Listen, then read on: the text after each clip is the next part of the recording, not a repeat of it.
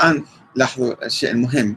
لقد انتبهت وأنا أكتب هذه السطور إلى عدم ذكر الكليني الذي توفي سنة 329 يعني في بداية القرن الثالث الرابع الهجري. لم يذكر أي شيء من هذه الروايات في كتاب الكافي. لرواية سليم. ما ذكر هذه الروايات ولا, ولا ولأية رواية أخرى حول الهجوم على بيت الزهراء. وكذلك هي كثر ما في الكافي من روايات ضعيفة.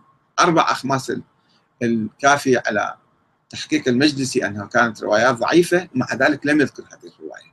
لأن لم تكن موجودة إنما بدأ الناس يضيفون إلى هذا الكتاب. كل يوم واحد جاي كاتب سطور أخرى في الكتاب وحاط له ورقة بالنص وقال لك هذا سليم بن قيس الهلالي قال ذلك. وكذلك التفاصيل الأخرى التي ستشيع من بعده في القرن الرابع الهجري. رغم أن الكافي يعتبر من أول وأصح الكتب عند الشيعة الإمامية الاثني عشرية ولكنه مع ذلك لم يذكر شيئا عن حكاية التهديد بالإحراق أو الإحراق الفعلي بالنار أو ضرب الزهراء أو إسقاط جنينها وما إلى ذلك من الروايات المختلقة التي رويت على لسان سليم بن قيس الهلالي في كتابه المزعوم وهذا الشخص المزعوم. ورغم أن الكليني كما يبدو كان يعرف كتاب سليم ونقل عنه بعض الأحاديث. ويقال أنه يشكل أحد الأصول الأربعمائة التي اعتمد عليها الكليني.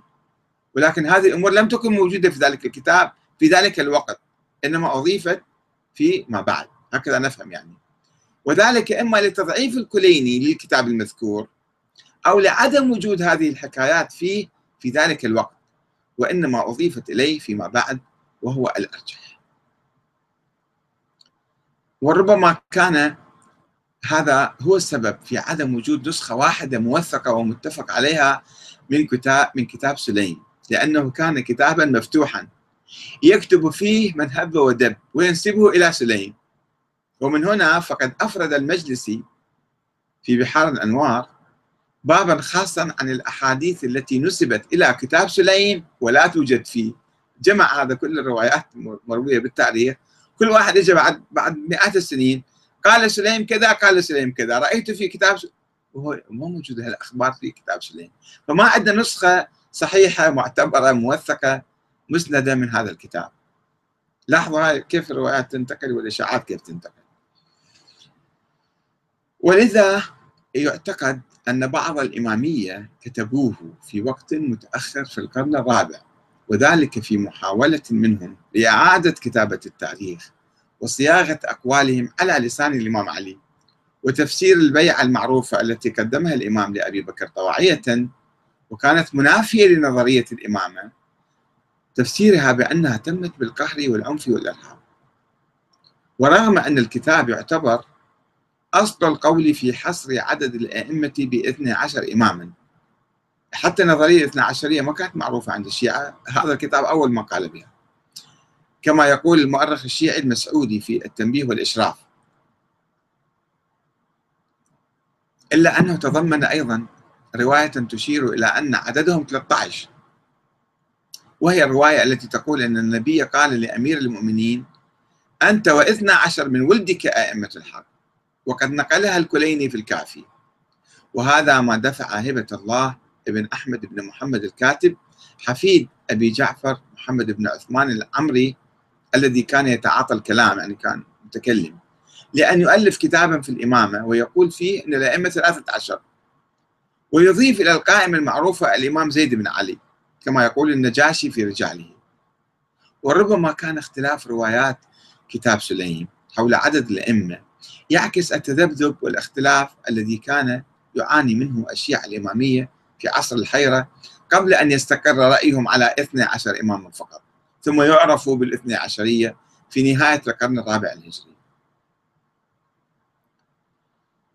ورغم وضوح ضعف الكتاب وغموض أسناده وكونه خبر آحاد بل أقل من ذلك فإن بعض رجال الدين الشيعة المتأخرين يصرون على التمسك به والدفاع عنه من أجل إثبات التهم التي يوجهونها إلى الخليفتين الراشدين أبي بكر وعمر رضي الله عنهم وإسقاط عدالتهما. تمهيدا لتفنيد نظرية الشورى وإثبات نظرية النص والتعيين في الإمامة. يقول السيد علي الميلاني هناك في تاريخ الإسلام قضايا هي في, جو في ظواهرها قضايا تاريخية لكنها في الحقيقة تعود إلى صميم العقيدة وتتعلق بأصل الدين وأساس الإسلام. فهذه من جهة ومن جهة ثانية فإن خلافة الرسول صلى الله عليه وآله وسلم من أهم المسائل الإسلامية عند جميع المسلمين وإن كان الحق أنها من أصول الدين فإذا لم تثبت شرعيتها لم يجب بل لم يجز الاعتقاد بها والانقياد لها كما لم يجز القول بعدالة المتولين لها بل يحرم اتخاذهم قدوة وقادة في طاعة الله والوصول إلى رضاه والعمل بأحكامه.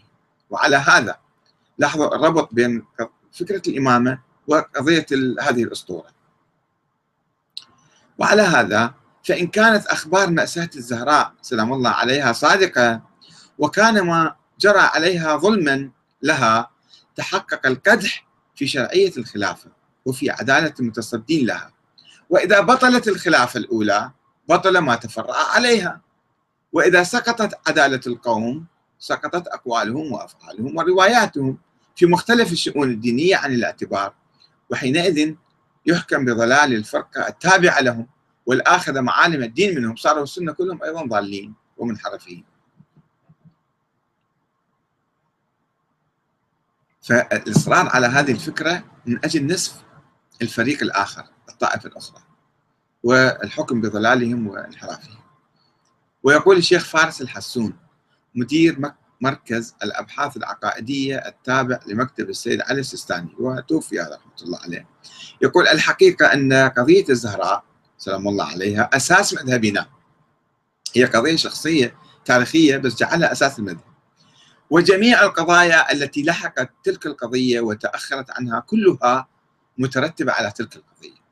ومذهب الطائفة الإمامية الاثنى عشرية بلا قضية الزهراء سلام الله عليها وبلا تلك الآثار المترتبة على تلك القضية هذا المذهب يذهب ولا يبقى ولا يكون فرق بينه وبين المذهب المقابل يصبح مذهب عادي. فإذا في محاولة تأسيس آه هذا المذهب يحاولون اختلاق هذه القصة وارتكاز عليها. بعد ما يبحثون سندها ما يحققون فيها لأنه إذا بحثوا شوية فيها وحققوا شوية فيها انتسف كل شيء اللي هم بانيه. وبغض النظر عن صحة هذا التبرير أو الدافع لاتهام الشيخين أبي بكر وعمر وهما من أفاضل الصحابة الكرام ومن المهاجرين الأولين الذين مدحهم الله تعالى في كتابه الكريم فإن تلك التهم تخالف الواقع والتاريخ والتاريخ الثابت المتواتر وأحاديث أهل البيت عليهم السلام وبالخصوص أحاديث الإمام علي بن أبي طالب التي تسخر بالمودة والمحبة والاحترام لهما.